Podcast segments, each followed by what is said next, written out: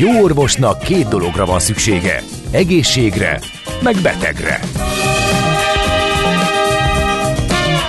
Folytatódik a minden hétköznap reggel jelentkező tünet együttes. Millás reggeli, a gazdasági Muppet Show. Mindennapi orvosság sorvadás ellen. Kérdezze meg orvosát, gyógyszerészét. A Millás reggeli főtámogatója a Schiller Flotta Kft. Schiller Flotta is rendtakár. A mobilitási megoldások szakértője a Schiller Autó tagja. Autók szeretettel. Jó reggelt kívánunk, kedves hallgatóink! 8 óra 8 perc van, 2023. január 13 a harmadika, ez itt a Millás reggele a Rádió Cafén 98.0 Reméljük, hogy megoldottak az elmúlt héten tapasztalható streamelési problémák. Nagyon sokat dolgoztunk rajta, hogy így legyen. Ha valami gond van, akkor kérjük jelezzétek. Mondom, hogy hol lehet ezt megtenni. SMS, WhatsApp és Viber számunkon a 0630 6 98 0 98 0. Kicsit tócsa, pocsolya érzésem van. Néhány nappal ezelőtt, meg? Néhány nappal ezelőtt emlékezhetnek a hallgatók, hogy megtudtuk, hogy mi a különbség a kettő között. E, most a tároló, tározó viszonylatában érzem Igen. a hasonlót. Kis mert hogy... írja a hallgató, a tározóban a vizet tartják, mert az felül nyitott, a gáz tárolókban tartják írja több hallgató is, köszönjük szépen, így épül De hozzátette azt is, hogy de majd Holoda Attila megmondja. Igen. Mert hogy ő van a vonal túlsó végén, ugye energetikai szakértő, ő, és hát az Aurora Energy Kft. ügyvezetője is nem mellesleg. Jó reggelt kívánunk! Jó reggelt kívánok, üdvözlöm a hallgatókat. Hát tároló? Van a hallgatók, Aha. tároló a földgáz tároló az egy zárt geológiai közeg, a tározó az mindig nyitott, tehát víztározók, iszaptározók, stb. az egy nyitott felszínen lévő valami. Na, hát a hallgatóknak mindig igazuk van. Tegyük hozzá. No, vágjunk bele ebbe a beszélgetésbe, mert hogy ugye az energetikáról szól az elmúlt évnek az vége és az idei év eleje is.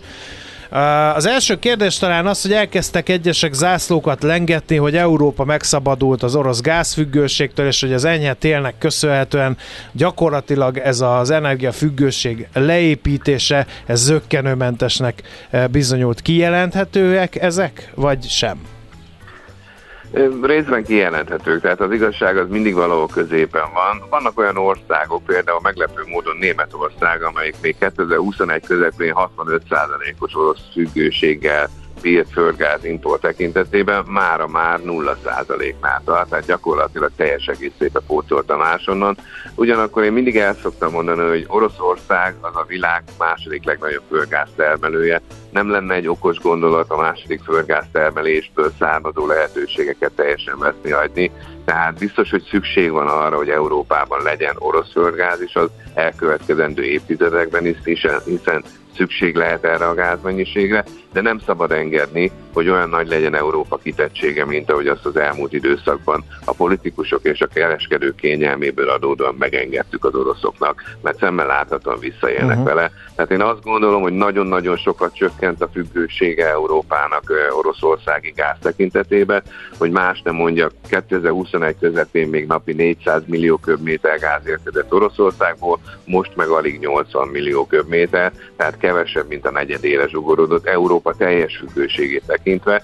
Hogyha egyes országokat nézzünk, akkor természetesen vannak különbségek, így Magyarország esetében is a hosszú távú gázszerződés miatt nálunk még mindig jóval magasabb a függőség, mint mondjuk más országokban. Uh-huh. Mennyire épültek ki vagy milyen forrásból származó, akkor inkább így kérdezem, mielőtt az LNG-re szűkítenénk, milyen forrásból sikerült pótolni a kieső orosz energiahordozókat? Hát ugye már ön is említette az LNG-t, ez az egyik legnagyobb nyertes ennek az időszaknak, hiszen miközben arra készült Európa, hogy majd valamikor talán 2030 környékére megduplázódik az LNG szállítmány, ami érkezik Európába, gyakorlatilag 2022 végére ezt a megduplázódást sikerült elérni. Ez, ez a legnagyobb nyertes, és ezen belül természetesen azt is látni kell, hogy hogy mely országok azok, amelyek a leginkább eh, soka és legtöbbet termelnek ilyen LNG gáz. Érdekes módon Oroszország itt is szerepel, harmadik helyen van a legnagyobb LNG szállítók között, de az Amerikai Egyesült Államokból érkező gázmennyiség az jelentősen növekedett, ugye Katar az hagyományosan a világ egyik legnagyobb LNG termelője, de ezen kívül érkeznek az afrikai területről, elsősorban nigériai területről, Angolából, földgázszállítmányok Ausztráliából és Indonéziából is elérhetik a különböző LNG szállítmányok Európa partjait. Ezzel együtt azt is látni kell, hogy Európa megpróbálta a saját meglévő készleteiket kicsit még tovább növelni, megpróbáltuk növelni a saját termelésünket. Hát túl sok lehetőségünk természetesen nincsen, hiszen szűkösek a, mi lehetőségeink erre vonatkozóan, de ott is történt egy, csökken, egy, egy megfelelő növekedés. A legdrasztikusabb viszont az, hogy Európa durván 20%-kal csökkentette a földgáz felhasználását, és hogyha egy ilyen jelentős csökkenéssel nézzünk szembe, ez egyébként Magyarországra is igaz, tehát Magyarországon is 2022-ben 20%-kal eh, csökkent a földgáz felhasználása. Eh, minden ilyen csökkenés az a függőség csökkentéséhez is vezet, hiszen kevésbé van kiszolgáltatva a külföldről beszerzett földgáznak. Uh-huh. Közép-Ázsia mennyire jöhet szóba, vagy az a híres román mező, amit mondtak, hogy nemrég fedeztek fel a Fekete-tengeren ebben a, ebben a játszmában? Mind a kettőről van szó. Ugye Közép-Ázsia elsősorban ez az Azerbajdzsán térsége, Türkmenisztán, de akár még Irán is ide sorolható. Ott vannak olyan földgázkészletek, elég jelentősek is, amelyeknek a, az Európába hozatala többé-kevésbé megoldott, de sokkal kisebb kapacitással, mint az orosz. Jelenleg folynak olyan projektek, amelyek ezek a kapacitásokat növelik. Hát biztos a hallgatók is emlékeznek rá vissza, hogy még 2010 környékén bizony nagy sláger volt a Nabucco gázvezetéknek a építése, ami pont azt célozta volna, hogy az elég gáz hozzon például Európába és azon belül Magyarországra is. Ez a projekt, ez gyakorlatilag kurva fulladt, megszűnt maga a projekt, nem volt rá elegendő érdeklődés, valószínűleg az orosz sokkal olcsóbb és már itt lévő gáz az gyakorlatilag sikeresen megölte ezt a projektet, de most újból fölpörögtek az ezzel kapcsolatos várakozások, és van is benne logika, hiszen egyébként Európában most is érkezik Azerbajdzsánból földgáz, Görögországon keresztül és Törökországon keresztül. Például a bulgárok, akik ugye elég látványosan szakítottak az orosz földgázzal, és teljes egészében megszüntették az orosz szűkőségüket, ők jelenleg azeri gáz, illetve LNG gáz kapnak Görögországon keresztül, tehát van ilyen elérhetőség, de ezt a kapacitást növelni kell. A másik, amit ön is mondott, ugye a romániai nagymező, aminek 2018 környékén sokkal nagyobb jelentőséget tulajdonított még akár a magyar kormány is, és talán úgy lebegtette be, hogy ez lehet az egyik eszköze annak, hogy az orosz függőségünket jelentősen csökkentsük. Hát ott azt kell látni, hogy az, a romániai szabályozásban azért voltak problémák, e, nem véletlen, hogy az amerikai Exxon cég, amelyiknek, amelyik ennek a fő e, projekt irányítója volt, az kiszállt végül is ebből, e, de egy belső átrendeződés kapcsán egy újabb román cég beszállt ebbe a romgáz, és most úgy néz ki, hogy állami segédlettel és az OMV szoros közreműködésével, hiszen ők tulajdonosok a Petronban, tehát a legnagyobb romániai olajvállalatban, közösen megpróbálják felpörgetni ezt. Én úgy látom, hogy Románia kicsit most ébredt föl, hogy bizony az európai földgázkereskedelemben való részvételük az nem hogy kívánatos, hanem bizony nagyon komoly gazdasági előnyel is jár. Egyre nagyobb mennyiségű földgáz érkezik Európába, rajtunk keresztül például Romániából, e, és ez a Neptun projekt, ugye, ami a Fekete-tengeri nagy felfedezés, ez egy nagyon komoly készlet ahhoz, hogy a románok ezt ne hagyják parlagon, tehát előbb-utóbb Európában meg fog jelenni ez a készlet is. Akkor ilyenkor merül fel a kérdés, hogy van-e hol kirakni, mert ugye ezek szerint gáz van, Európának erre szüksége van, ezzel nincsen gond, de van-e hol kirakni, hogy áll az LNG terminálok építése, illetve az is nagy kérdés, mert a, a mostani diversifikációt sokan ostorozzák azzal, hogy de mi ezzel bebetonozunk egy nagyon magas árat.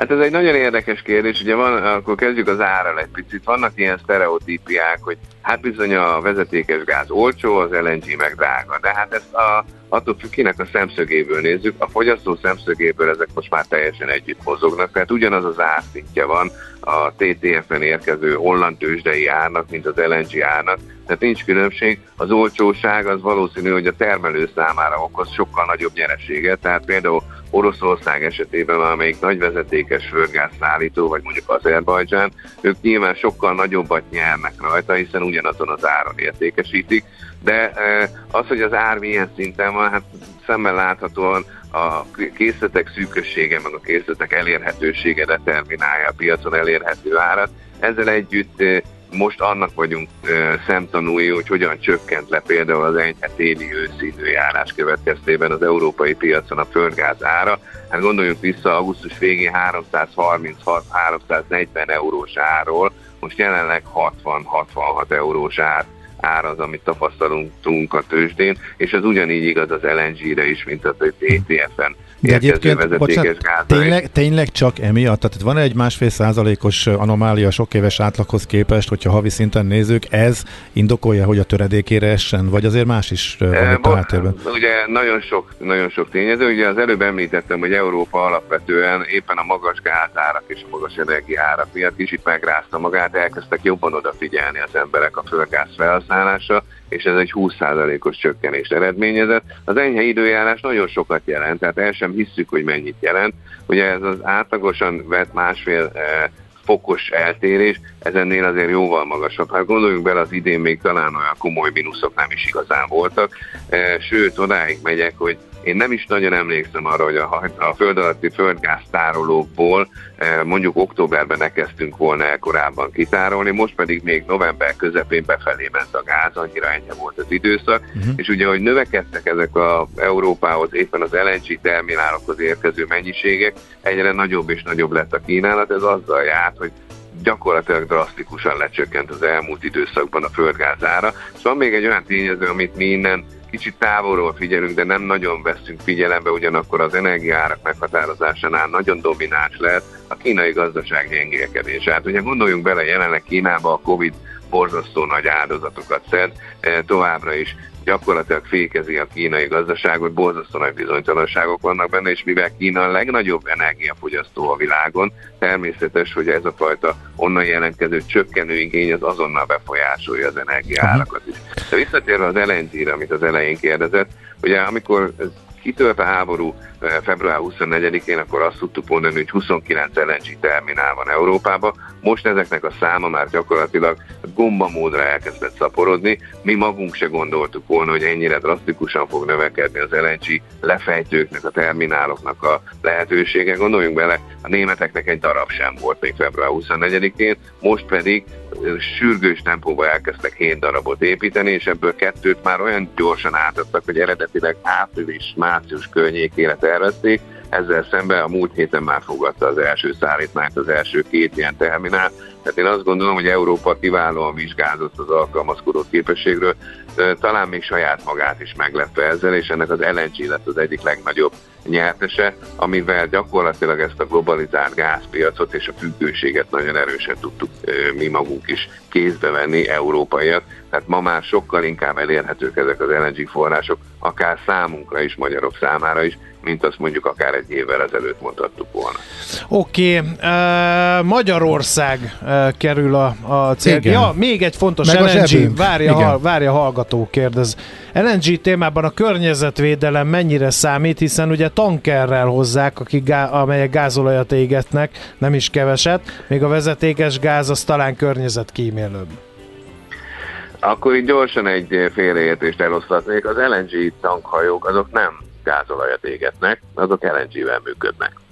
E, nyilvánvaló, hogy ha már úgyis viszi magával, és ott az üzemanyag, abból föl tud használni. Ezzel együtt azért nem mondanám azt, hogy az LNG szállítmányoknak nincsen környezetvédelmi szempontból hatása, hiszen valami fajta párolgás mindig van. Tehát azért e, a szivárgások, egyebek azért, ahogy jönnek ezek a hajók, valamennyi metán az e, kiszabadul és átalakul e, folyékony állapotból gázhalmaz állapotúvá, de attól valóban nem kell tartani, hogy ezek a hajók tovább szennyezzék az európai eh, területet, hiszen az LNG gáz, azon magának a földgáznak a felhasználása ezeknek a hajóknak a motorjához eh, sokkal tisztább, eh, sokkal elégetést és sokkal kevesebb CO2 kibocsátást jelent, tehát ne képzelje úgy senki, hogy borzasztó mennyiségű fűtőolajat égetnek el ezek a hajók. Ezek a hajók bizony LNG-vel működnek, tehát sokkal praktikusabban, hatékonyabban, és ha már úgy is viszik és hozzák ezt a folyékony szénhidrogén gyakorlatilag ezt fel is tudják használni a saját mhm. meghajtásukra is. Na akkor kanyarodjunk haza, ahol az egyszerű felhasználó azt látja, hogy az árak leszakadtak, és ő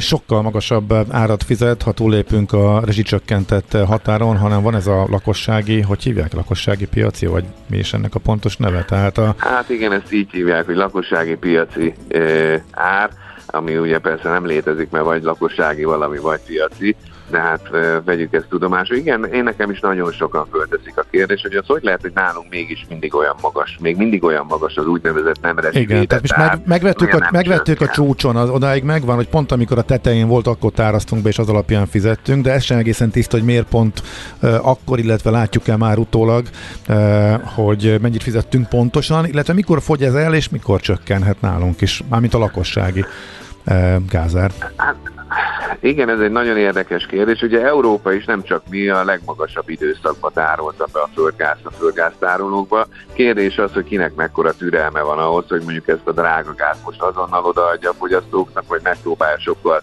egységesebben, jobban kikeverve a, az olcsó gázból biztosítani a földgáz ellátást. Nálunk azt tapasztaljuk, hogy gyakorlatilag a földgáz tárolóinkból érkezik a felhasznált gáznak a 60-62 százaléka, ez egy nagyon magas arány. Európával szemben nálunk sokkal eh, hogy mondjam, nagyobb lendülettel tároljuk, vagy vesszük ki a földgáztárolóból letárolt korábbi gáz. Valószínű a a magyar kormánynak és a magyar nagykereskedőnek az a célja, hogy megpróbálja minél hamarabb visszaszedni azt a veszteséget, és természetesen ezt, ennek az árát mi fizetjük meg. Az európai országok esetében nem látunk ilyen drasztikus eh, kitárolási hajlamot. Nálunk most már ott tartunk, hogy nagyjából 60-66%-on van a tárolói kapacitás. Európa még mindig igyekszik azt mondva, hogy nem tudjuk, hogy milyen lesz a következő tél, inkább a tárolóba hagyjunk ott gáz, mert az ellátás biztonság fontosabb a, a magyar eh, mentalitás, vagy a magyar nagykereskedő hozzáállása viszont inkább meg akarna szabadulni ettől a magas gáztól, így kevesebbet vásárol jelenleg az olcsóból a piacon, eh, és eh, inkább a, a drága gázt adja a fogyasztónak, így vagy úgy, de mi fizetjük meg az árát, uh-huh. mert mert gyakorlatilag megpróbálják visszaszedni azt a veszteséget. Gyorsan hozzáteszem, hogy a rezsivédett ár az még mindig jóval alacsonyabb, mint a, a piaci ár, tehát a normál uh-huh. európai piaci ár a csökkenés ellenére.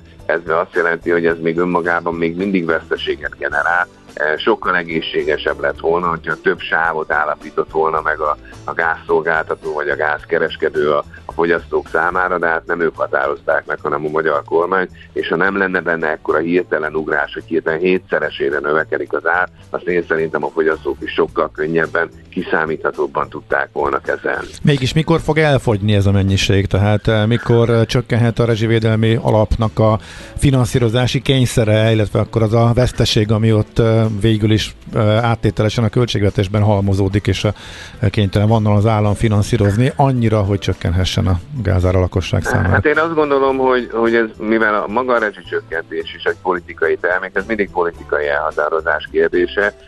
Ez a veszteség, ugye, ahogy mondtam, még a jelenlegi ára is folyamatosan növekszik, tehát a, a rezsivédett ár az még mindig sokkal olcsóbb, mint a piaci ár, ebből következően a veszteség az folyamatosan nő, megpróbálják ezt kompenzálni a magas árnál, tehát hogyha valaki átugrott a, a limitet, abból ezt visszaszedni, de nem olyan egyszerű. Nyilvánvaló, hogy ezeknek az önkormányzatok, a vállalkozások fizetik meg inkább a, a mondjuk úgy a hátulütőjét, hiszen ők már eleve a magas áron kénytelenek szerződni, nem olyan egyszerű, hogy mikorra fogy el, hát ezzel a tempóval, ahogy most használjuk a földgázt, és mondjuk egy átlagos téli fogyasztással kalkulálunk, azért még van benne egy olyan 60-80 nap akkor is, hogyha csak a tárolókból tárolnánk, és azért nem csak a tárolókból tárolunk, hiszen van hazai termelés is, és van valamennyi import felhasználás is, de szemmel látható, hogy jelenleg az import az nem olyan nagy mértékű, mint korábban megszoktuk. A napi felhasználásunk körülbelül 40-42 millió köbméter, ehhez képest az import 14-15 millió köbméter, ami érkezik,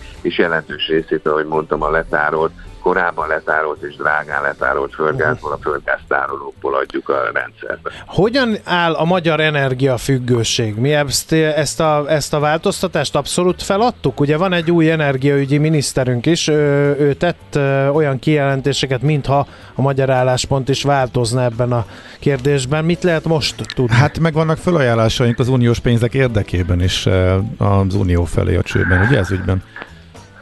Hát természetesen, tehát ez egy bozasztó érdekes kérdés, mert már 2011-ben, tehát most már 12 évvel ezelőtt elfogadott stratégiában is azt szerepel, hogy függetlenedés az energiafüggőségtől. Ehhez képest pontosan ellentétes pályát futott be a magyar kormány vezényletével a magyar energiaellátás, és így nem hogy csökkent volna az energiafüggőségünk, még tovább növekedett, és ráadásul nem csak önmagában az a probléma, hogy nekünk most kevés van, és máshonnan szerezzük be, hiszen mások is ezt csinálják, hanem az, hogy egy, egy eladótól vásároljuk. Egy eladó az borzasztó magas kiszolgáltatottságot jelent. Ebből a szempontból még mindig tartja magát legalábbis kormányzati kommunikáció szinte, hogy mi csak az oroszoktól tudunk gáz vásárolni, holott éppen a novemberi időszakban, amikor nagyon leesett a földgáz ára, és Magyarországra egyre több és több olyan gáz érkezett, ami már nem orosz eredetű volt, mert a tárolókban megpróbálták letárolni a kereskedők az olcsón beszerzett gáz. Volt olyan időszak november 10 környékén, amikor bizony az Oroszországból érkező, tehát a török áramlatról érkező földgáz nem érte el a 25%-át a teljes Magyarországra érkező importmennyiségnek, azaz Ma már nem igaz, hogy fizikailag nem tudjuk megoldani, hogy bárhonnan máshonnan tudjunk földgázt venni. Itt egyértelműen arról szól a dolog, hogy vajon a politikailag elkötelezett magyar kormány eh, az feladja el az eddigi álláspontját, és végre tudomásul veszi, hogy infrastruktúrálisan lehetőségünk van arra, hogy ad abszurdum norvég, eh, norvég földgázt vegyünk, vagy éppen máshonnan származó földgázhoz jussunk hozzá, épp úgy, mint más európai országok, mert a fizikai kapcsolat, a csővezetéki kapcsolat az rendelkezésre áll Oké, okay, akkor még egyet lépjünk hátra, és nézzünk távolabbra, mert felerősödtek azok a hangok, hogy akkor az idei telet megúsztuk, és hogy a 2024-es tél lesz az igazi próbatétel ebben az egész játszmában az energiapiacon. Megúsztuk-e e, az idei telet, illetve kell nagyon aggódnunk 2023-24 telétől? Eh, hát ez a megúsztuk, ez mindig egy érdekes kérdés, mióta megtapasztaltuk, talán 2013-ban volt, hogy március 15-én még szakadt a hó, én már nem merek ilyet kijelenteni könnyedén, hogy megúsztuk ezt a telet, nézzük meg. Hát ugye a mostani időjárás előrejelzések még bőven február közepéig ugyanezt az enyhe időjárást jelzik. Ez nekünk nagyon jó, hiszen sokkal kevesebb földgáz kell felhasználni, tehát elvileg kevesebbet fogyasztunk el még így a, az intenzív kitárolási ütemnél is a földgáztárolókba, hogyha úgy tudunk neki futni a következő betárolási időszaknak, hogy olyan 30-35-40 százalék körüli feltöltöttség van, akkor természetesen nem kell olyan sok földgáz megszerezni, mint a tavalyi időszakban. Ha ugyanígy fut neki Európa, és szemmel láthatóan Európa ugyanígy próbál tartalékolni, akkor az azzal jár, hogy nem nyomják föl hirtelen magasra az árakat, mert a tavalyi nyári, május végétől kezdődő magas földgáz árak az többek között annak volt köszönhető, hogy Európa megpróbálta gőzerővel a majdnem nullán lévő tárolói kapacitását visszatölteni, nagy lett az igény, tehát fölnyomta az árat. Most, hogyha úgy tudunk neki menni az enyhetél végén, hogy eh, jobb a tárolói feltöltöttség, tehát mondjuk 30-40 százalék még mindig van benne, akkor nem lesz akkora feszítés a, az piaci árakon, tehát fel tudja tölteni Európa a földgázt, és ugye szemmel láthatóan már az előző időszakban, tehát már 2022-ben éppen azt tanúsította Európa, hogy az orosz eh, importgáz jelentős csökkenése ellenére Európa föl tudta tölteni a földgáztárolói kapacitását, tehát egyre bizakodóbb tud lenni Európa, és mivel eh, ezek az úgynevezett LNG terminálok építése nem állt le most, tehát folyamatosan növekszik, és én szerintem egy éven belül valószínűleg meg fog duplázódni az ilyen termináloknak a száma Európában, az bizony azt is lehetővé teszi, hogy egyre kevésbé kell aggódnunk a gáz eh, beszerzési eh, stabilitás, tehát az ellátás biztonság miatt, eh, az aggódás az mindig az ár miatt lehet. Én úgy gondolom, hogy most egy olyan tartományban van a földgáz, az a 60-70 eurós ár, környezet, hogy ami még egy nagyon erősen megnövekedő igény esetén is a 120-130 eurós eh, tartományban maradva talán már nem kell megküzdenünk azzal, hogy megint felszalad akár 300-340 eurós eh, tartományba is.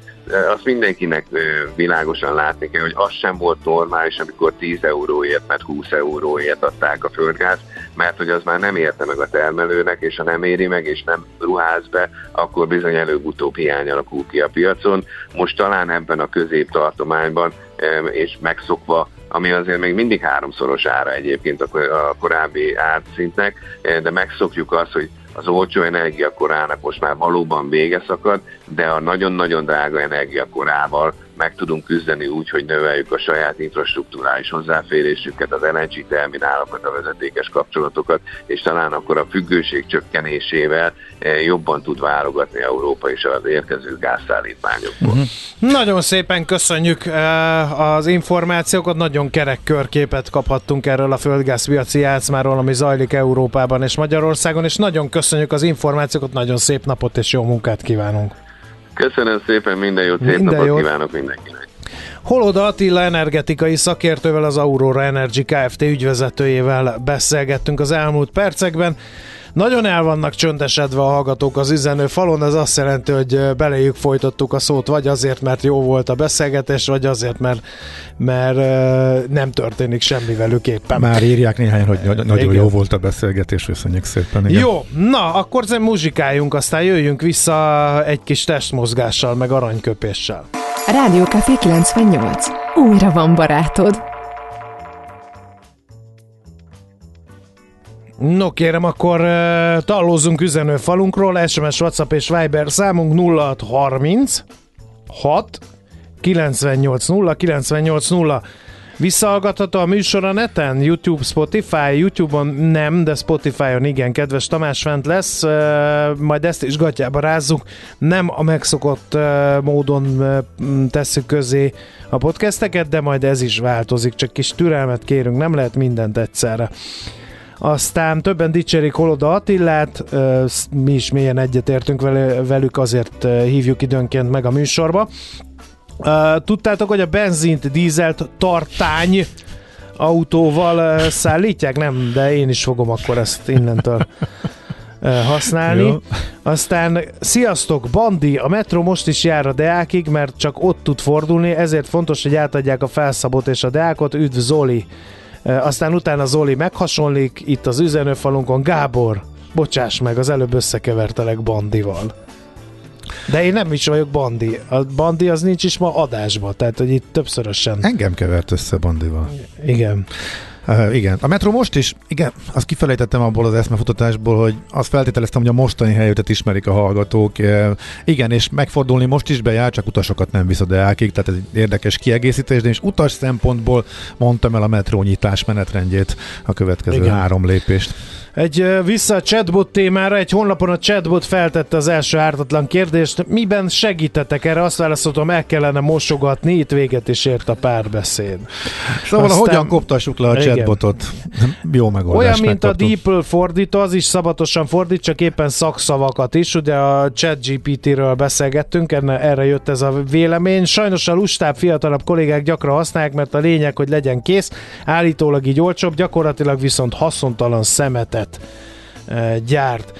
Aztán a stream állapotáról is írtok, hogy többször bár másodpercre akadozik, nem tudjuk, jelezzük a technikai személyzetnek, aztán majd meglátjuk, hogy mit tudunk ezzel kezdeni. Hát figyelj, ahhoz képest, hogy nő az intenzitása a támadásnak, csak egyre jobban védekezünk, ahhoz képest, hogy százezer szám hallgatjátok Százezer szám? Millió szám. Millió szám. Kettő egész már... valahány millió volt a eddigire. De az a napi? Nem, az még az az összes. Nem, nem, nem az a napi az már 40. Nem tudom, most nincs előttem a az információ csomag, amit kiraktunk a, a Facebook oldalon. Megtalálhatók a pontos számokat, publikáltuk a Rádió Café és a Millás reggeli Facebook oldalán a Igen. támadásról.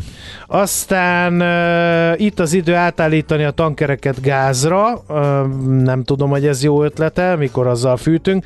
Alig várom, hogy lássam az új szék mennyire kényelmes az ásnak, mennyire tud elmerülni, írja a házitról. Jaj, ne, ne idegelj, többen, ne, igen. Pontosan tudja, hogy ez mekkora. Rátapintott a gyengémre. Itt most nem lehet Havas Henrik poszt fölvenni, úgyhogy igen, ez, ez igen, ez, ezzel még bajlódom, ezzel még küzdök. De a hát, fe... a házitról, hogy hogy képes ezeket kiszúrni, és mindig Igen. ezzel jön hihetetlen. Hát neki is kell valami szórakozás, érted?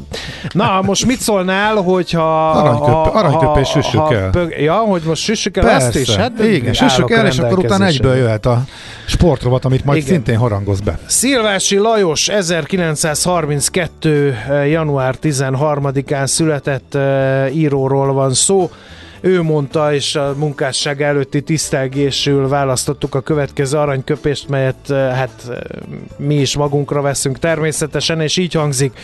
Furcsa szerzet az ember, elvei vannak, és mégse azok szerint cselekszik.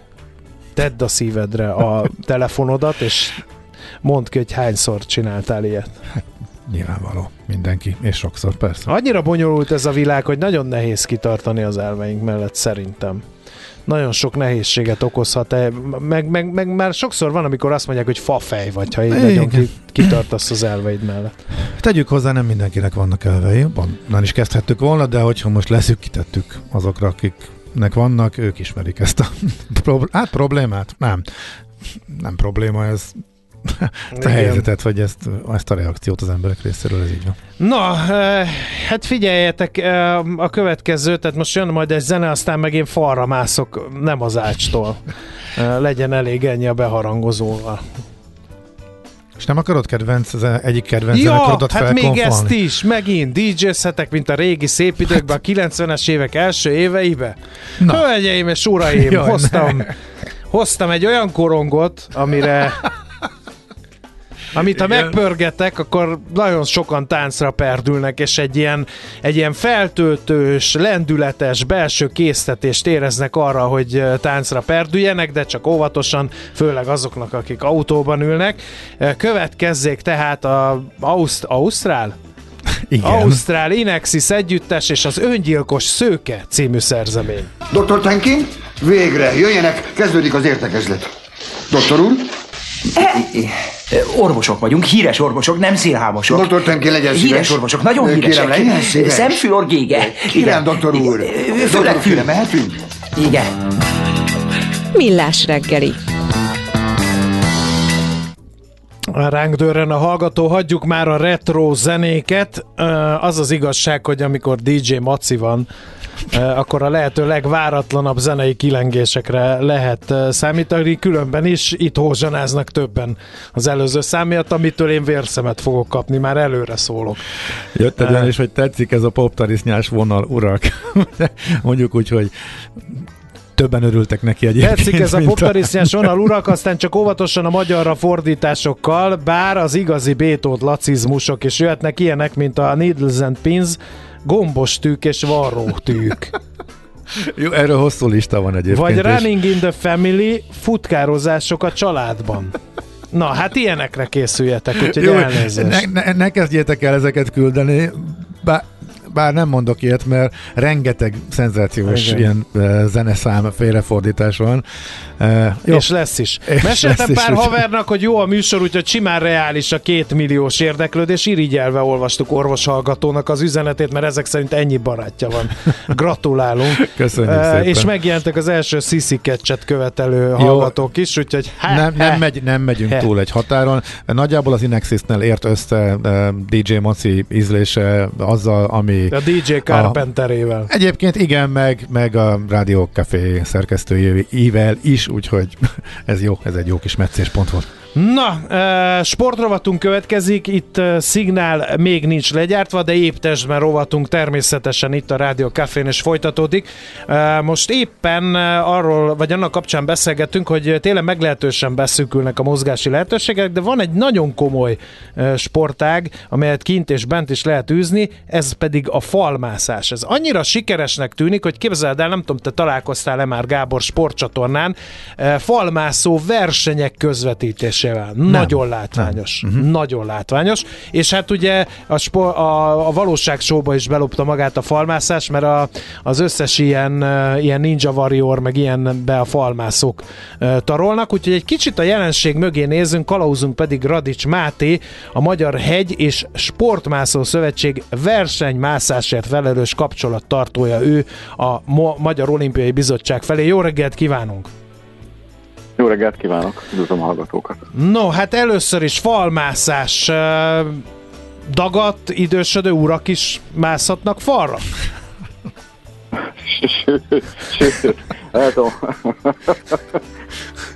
Nagyon, a, azt el lehet mondani a sportágról egyébként, hogy fiatal sportág, de azt is el lehet mondani, hogy gyakorlatilag nulla előképzettsége az ember bemegy egy falmászó teremben, ha csak most a városi megoldásokat nézzük, és már úgy fog kijönni, vagy úgy állhat neki, hogy sikerélménye fog távozni, vagy az első útján sikerélménybe fog részesülni. Uh-huh. Hiszen itt a, a, a falakat úgy rakják össze a termekben, hogy gyakorlatilag a kezdő szintől a professzionális szintig bárki megtalálja maga számítását, mindenki saját magának a dózis olyan, hogy mennyire vagy milyen szinten akar adott pillanatban küzdeni, fejlődni, uh-huh. és ennek megfelelően mindent meg fog találni, ami a fejlődéséhez szükséges. Tehát igen, tehát röviden a a korosodó öreg uraktól a fiatal szép lányokig mindenki megtalálható a sportmászásban, és talán ez is az egyik nagy előnye, hogy nagyon kiegyensúlyozott, tehát a nemek között is nagyon mindkét nem számára úgy azok a lehetőségek adottak, és azt is elmondhatjuk, hogy a világon az egyik legnépszerűbb sportoló pont egy női mászó anya, uh-huh. aki Szlovénia, az egy szlovén lány, aki most megnyerte az olimpiát. Sokkal ismertebb, mint a a férfi megfelelő olimpiai bajnok. Uh-huh. Hogy, hogy kell ezt elképzelni? Tehát kell-e, kell ehhez uh-huh. valamiféle fizikai előképzettség, valamiféle speckó felszerelés, vagy én fogok egy klódgatját és bemegyek egy ilyen mászóterembe, és ott, és ott egyből valaki a szárnyai alá vesz, és ad néhány tanácsot, vagy nem árt itt is, hogy elmegyünk egy tanfolyamra, vagy nézzünk YouTube videókat, vagy uh-huh. hogy lehet ebbe belekezdeni? Akkor egy, egy, egyen visszalépek. A három sport, vagy három disziplinát különböztetünk meg a sportmászáson belül, ami a, a műfalakat illeti. Van a boulder, nehézségi gyors. A boulder az egy 4,5 méter, méter falat, ez a leggyakoribb egyébként a városokban. 4,5 méter falat fogunk találni, ahol különböző dőlésszögű falak vannak, és azon különböző méretű fogások, és egy vastag szivacs van alattunk. Tehát gyakorlatilag klotgatjába, egy tornacipőbe be lehet menni, mindenki így kezdi, egyébként érdemes is így, így nekiállni, és uh, hozzálátni, és neki odaállni a falhoz, és fölmenni. A, a segítség a minden teremben található egyébként ilyen falmászó mester, aki az alapfogásokat megmutatja, az alap elrendezést elmutatja, de ami talán a legfontosabb, és talán pont egy ilyen Covid utáni időszakban, hogy nagyon jó a közösség ezekben a termekben, tehát az ember bemegy és fölmegy az első falra, biztos lesz egy ember, aki segít neki, tanácsot ad, megmutatja, hogy mi, mi a trükk, hogyan kéne tovább lépni. Tehát a, a, ami még egy nagyon fontos a más, a évtextben rovatban az éplélek, hogy egy nagyon jó közösségbe csöppen így uh-huh. bele az ember, akik nagyon nyitottak nem fogják azt kiröhögni, hogyha valaki bénázik? Mert én azért elég furcsa mozgás koordinációkat tudok időnként előadni idegen környezetben például. De Maci, attól nem félsz, hogy leesel? Azt Meg mondjuk a hasam az nem akadályoz abba, hogy hozzá tapadjak a szikla falhoz, mert így lehet látni, hogy ők nagyon oda tapadnak. A veszélyekről nem kérdezel? Azt, azt hittem, hogy az lesz az Meg első. mi van, ha leesek hát tényleg? Ez az, tehát elenged, elenged, elengedi a, elenged a poci, akkor mi történik? A poc az le fog apadni előbb-utóbb egyébként, de saját példából is mondom, de a, a, a, akkor veszélyek, tehát a, igazából azt kell látni, hogy ez egy, ugye ez, egy sziklamászás, természetes területről sziklamászásból alakult ki, amikor úgy döntöttek a mászok, hogy télen is, azaz ilyen időszakban is szeretnének valamit csinálni, és akkor beköltöztek a városba, elkezdtek ilyen műfalakat gyártani.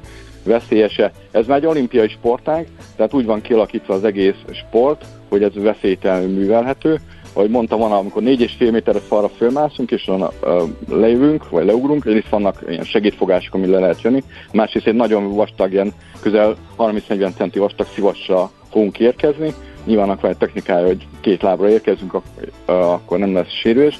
Én megmondom őszintén, a gyerekem már több mint 10 éve falmászik, és egy komolyabb sportsérülése volt, amikor az, a, majdnem az ujja eltört, de ez focin történt, Aha. tehát ő mászásban még sose sérült le.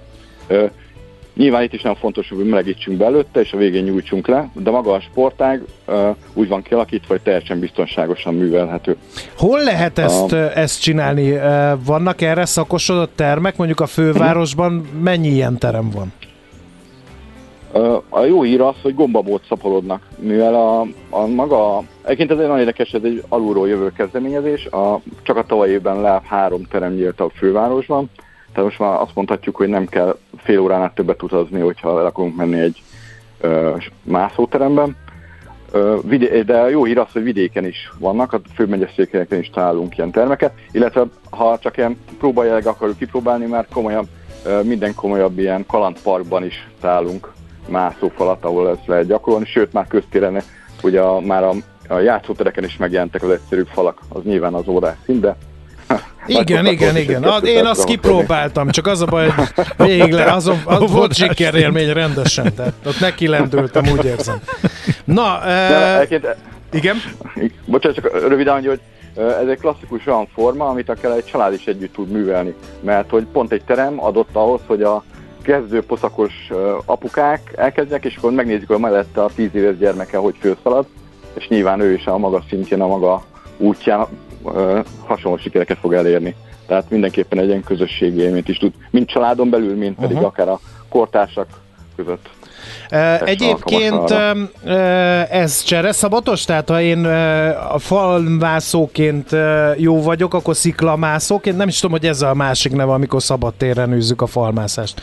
Tehát ha valaki jó sziklamászó, jó falmászó is, és aki jó falmászó, az jó sziklamászó is?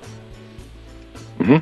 Uh, hát van átjárás a kettő között mindenképpen. Most, amit már mostanában szoktak javasolni, hogy inkább bent kezdjünk a terembe, tanuljuk meg az alaptechnikákat, Sziklamás az egy kicsit más azért ott nagyobb felkészülést igényel, hiszen ez nincs annyira kontrollálva a környezet. A szikla esetében kifordulhat egy kő, a biztosítás megfelelően uh, használni kell, eszközöket megfelelően használni kell, míg a teremben ugye mindenképpen van, aki ebben segít, a biztosítások pontok nagyon fixek, plusz ugye a Magyar Helyi Sportmászó Szövetség tesz azért, hogy ezek a sziklamászóhelyek is kiépüljenek Magyarországon. Magyarországon minden szikla gyakorlatilag természetvédelmi területen van, ezért előengedélyeket kell beszerezni a szövetségnek ahhoz, hogy ezeken lehessen művelni a sportot. És ha már kimegyünk sziklára, az mindenképpen egy plusz, de ott inkább ott már elvárható, hogy tanfolyam után menjünk ki, hiszen mondom, az egy másik közeg, sokkal több a változó, de nyilván a természet közelségben sokkal nagyobb élményt ad, hiszen egészen más teremben mász meg másként a szabadban. De nagyon jó kiegészíti egymást a két sportág, a terem és a szabadban való mászás. Még az olimpiai esélyekről, meg a csapatról akkor beszélünk. Mm. Említette a fiadot csak annyiban, hogy ő még nem sérült meg ebben, viszont az egyik olimpiai aspiránsunk. Mm. Hogyan működik a kiutás, hányan lehetnek ott, mik most a tervek, kik az esélyesek? Mm. Uh, tehát ugye az olimpián a Tokióban debütált a sportmászás, következő az Párizs lesz, és olimpi, uh, utána pedig már Los Angelesből is fix helye van a mászásnak a, még Tokióban egy összetett versenyszám volt, a gyors, nehézség és boulder mászás együtt. Mind a három disziplinában kellett jól szerepelni. Most Párizsban már külön vették a gyors és a boulder nehézségét egy kombinálva, és a Los Angeles-i, ott meg valószínűleg már mindhárom versenyszámban külön lehet részeni. Mi ez egy új sportág, nem sok uh, személyvel, uh, szóval kicsi a kvótája ennek a sportágnak, míg Tókióban összesen 20 fő volt, most már Párizsban a három disziplának együtt van 68 helye. Tehát eléggé erős a mezőny, de talán ez az egy olyan sportág, ahol, ahol jó eséllyel, felkészüléssel a, a, egy ilyen kis országnak is, ahol gyakorlatilag a hegyekről nem nagyon beszéltünk, van esélye, hogy kiusson. De ez egy hosszú felkészülést igényel mindenképpen.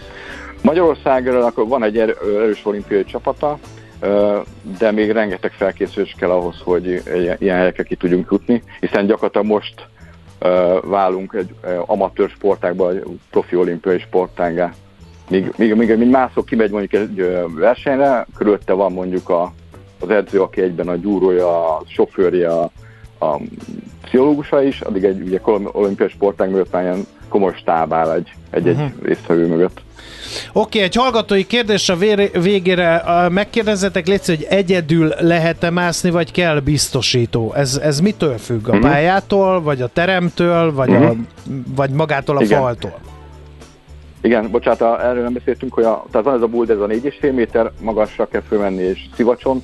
A biztosítási eszköz is vannak a magasabb falak ennél, ilyen 15 méterig, ott pedig kötéle biztosítunk, ott már van szükség van biztosító emberre, de ebből is van már automat, amikor gyakorlatilag fölhúz egy istrág és szépen lassan leenged a végén. A gyors mászás az egy elég speciális fonat, mindenképpen automata biztosítása oldható meg. Tehát azt mondanám, hogy a köteles mászáskor kell biztosító, a buldereshez nem. Ott vannak spéci utak, ahol né- némi szükség van arra, hogy jól essünk, de alapvetően nem kell hozzá biztosító uh-huh. ember. De ahogy mondtam, a bulder teremben mindig van közösség, aki segít segít abba, hogy az egész rendesen leérkezzen az ember. Jó. Okay. Szuper Nagyon volt ez a beszélgetés. Ha kitavaszodik, akkor a sziklamászó részt még átbeszéljük, jó? Itt, a, amit jó, lehet jó. ülni Magyarországon is, meg amit magashegyi dolgokon csinálnak, mert ott is elképesztő dokumentumfilmeket lehet látni sportorokról. Így van, így van. Nagyon szépen köszönjük, szerintem kezdcsinálónak tökéletes volt. Jó mászást kívánunk akkor. Köszönjük szépen, és várunk titeket. Nem, nem, Jó? ne, nem. Majd, de, Majd valami de, sötét lefüggőzött. Próbáljuk. Köszönjük azért. szépen. Re, reggel hatszor nyitva vannak. Jó, na ez lesz a mi időnk. Köszönjük, minden jót kívánunk. Köszönöm. Köszönöm. Radics Mátéval beszélgettünk a Magyar Hegy és Sportmászó Szövetség versenymászásért felelős kapcsolattartója ő a MOB felé. Kedves Maci és Gábor, ti biztosan falra fogtok mászni az én üzeneteimtől az Elcsi Zindiel rovatban. Ez kétségkívül így van. Na, a, küldjed, küldjed. Mert hogy most jönnek a hírek, aztán pedig utána a szeánsz, úgyhogy én De nekem előbb... a héti munkám véget is ért. De hogy is még te ebbe be, bevonódsz ismét, és hát küldtetek természetesen Jaj, zene, nagyon jó. fordításokat, mókásokat, tényleg vicceseket, Ragadjuk meg ezt béna, a vonalat. Bénákat. SMS, WhatsApp, Viber szám 0630 6-os 980 980 ezt követelte valaki. Ez a kedvencem, hogy majd azt be, beidézzük, de most persze híreket kell mondanunk.